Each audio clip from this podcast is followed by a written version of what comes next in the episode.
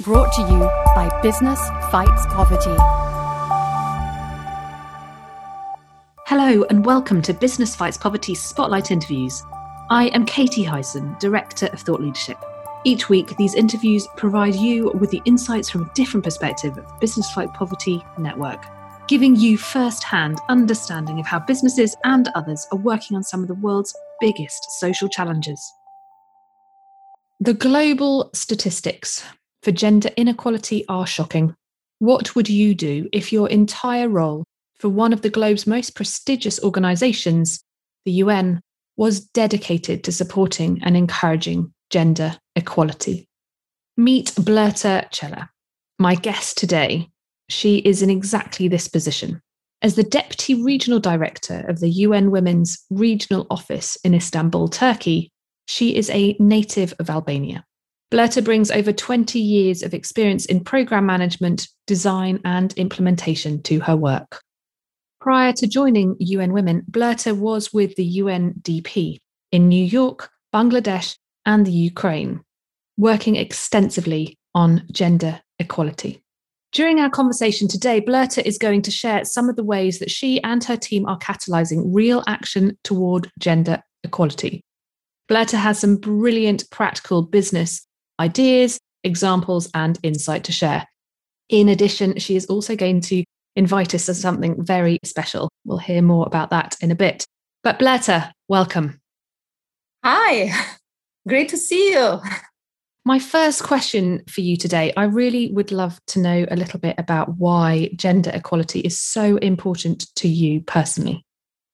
Thank you so much for the opportunity to be part of this interview. My commitment to gender equality is linked with uh, my direct experiences growing up in a small town in Albania, a country where I experienced directly gender based violence, discrimination, and poverty. Of further significance uh, to me was also volunteering in the refugee camps during the Kosovo War where I saw the impact of the war on women and children and the important role women played in conflict and post conflict. And these experiences shaped my professional journey and commitment to women's rights. I'm truly committed to working, and this is where I have focused on, on um, through my professional experience in realizing an equal and just world where women's voices, opportunities, work are valued.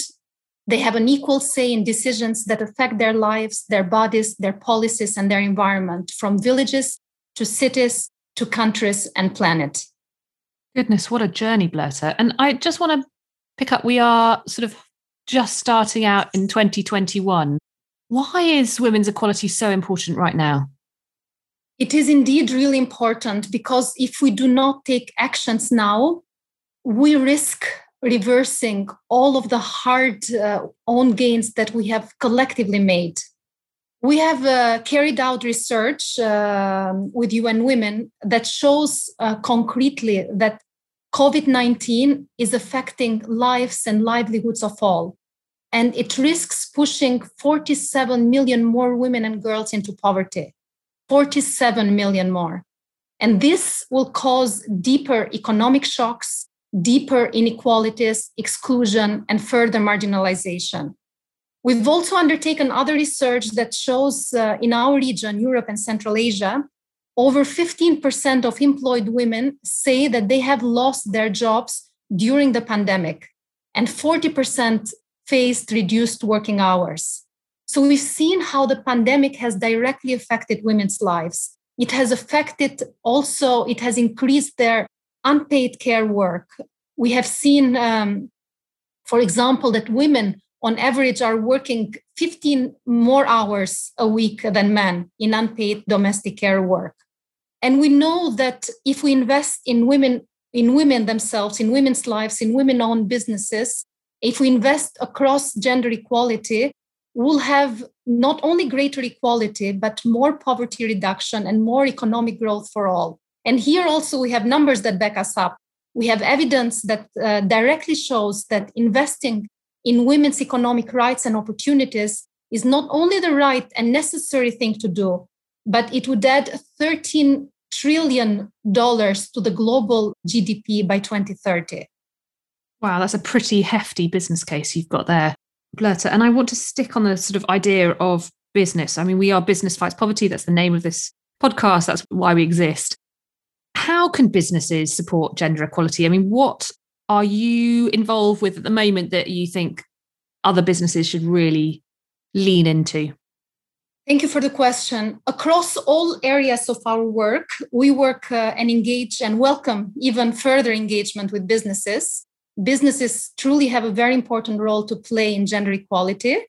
And we have uh, many businesses, including public private partnerships, that have been key to many of the successes that we have throughout uh, many of our countries.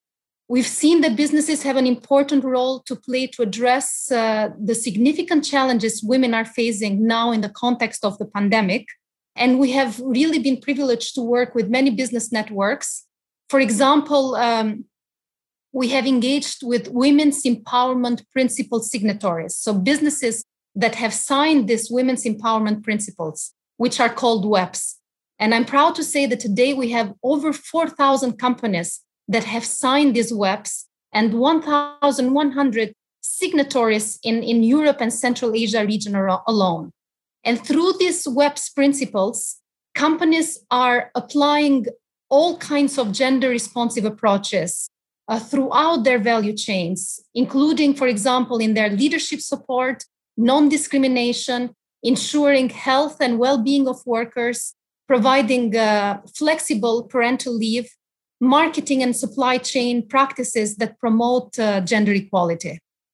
And the WEPs, the Women's Empowerment Principles, obviously making a huge sort of really galvanizing action for the work and the region that you're looking at in particular, Berta. I mean, what sort of things can we see those signatories doing in order to demonstrate or, or underpin their women's empowerment principles?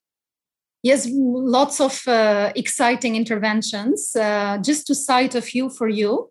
In Georgia, for example, the WEPs companies that we're engaging with have created a women's coding school and also have conducted online training for women startups. In Turkey, we have another WEP signatory, the Borusan Holding, that has launched um, a program which ensures that women are treated equally across the various areas of work from management, human resources, communication, procurement. They're even implementing leadership targets of 30% of women in senior management and 40% in middle management. They're providing health insurance with maternity leave, daycare benefits, and supporting loans to women. Also, in North uh, Macedonia, we have IT companies that have offered on demand in home babysitting as employees work evening times or odd hours with clients in different time zones.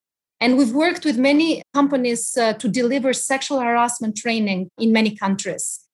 And uh, in this uh, COVID 19 context, we see that there is uh, opportunity to, to really leverage more the, the work with these companies on innovation, technology, to ensure women's participation in the future workforce, which we see that is increasingly digitalized, IT based. And this is an area that, uh, that requires more investment uh, because if we don't use these opportunities, we'll see that more women will be left behind. And here I also have another great example of, of a WEPs company in Turkey.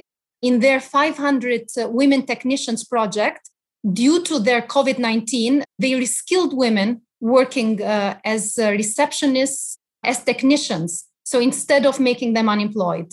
And also another example from Georgia, for example, we worked with women founded e-commerce platform which enabled female producers of agricultural products to connect directly with their customers.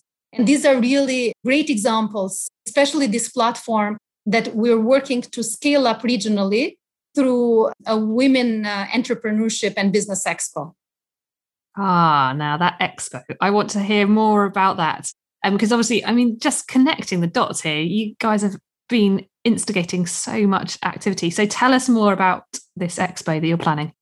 Thank you, Katie. Uh, you may recall that in December at uh, the virtual gender summit hosted by Business Fights Poverty, I did mention the, this expo.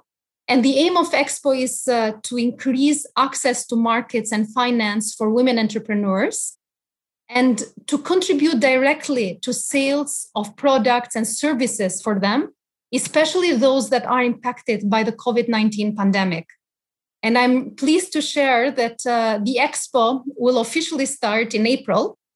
Uh, we're launching uh, the phase one through Connect and Create, starting on April 27th.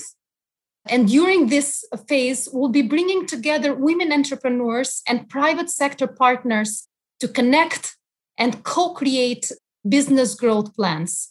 We'll also establish uh, this online exhibition space to directly support the business growth of women entrepreneurs in, in our region. We'll be bringing together these entrepreneurs, investors, private sector companies, and networks across the region. We'll be showcasing businesses. There will be partnership building opportunities, networking opportunities, mentoring, peer to peer learning, refining business plans, and, and pitching the various business ideas. And uh, I want to share that we are incredibly committed to exploring all ways together to create um, inclusive marketplaces, to expand the value chains, and to create greater profitability for businesses as well as for our women entrepreneurs. Oh, wow. Sounds definitely something that we don't want to miss. Berta, if somebody's listening to this podcast, how could they get involved or what could they kind of do to contribute?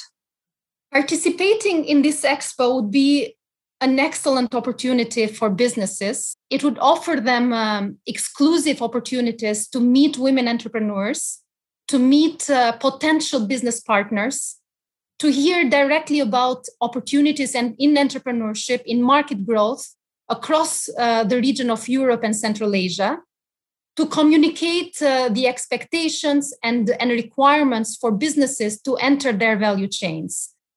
So, businesses through this expo will have uh, access to the whole community. They will own the expo booths and they will get to meet over 150 entrepreneurs and businesses across seven countries in April. However, we expand to grow these numbers. And to be involved, businesses can commit time as speakers sharing work and experiences with women entrepreneurs in value chains. They can be instructors of co creation hubs, resource persons in the breakout, jury panel judge for the Dragon's Den, mentors for women entrepreneurs. And businesses can also sponsor one or a group of women entrepreneurs to establish or grow their business through seed funding, through coaching, mentoring, business consulting support, and finding ways to include women in value chains.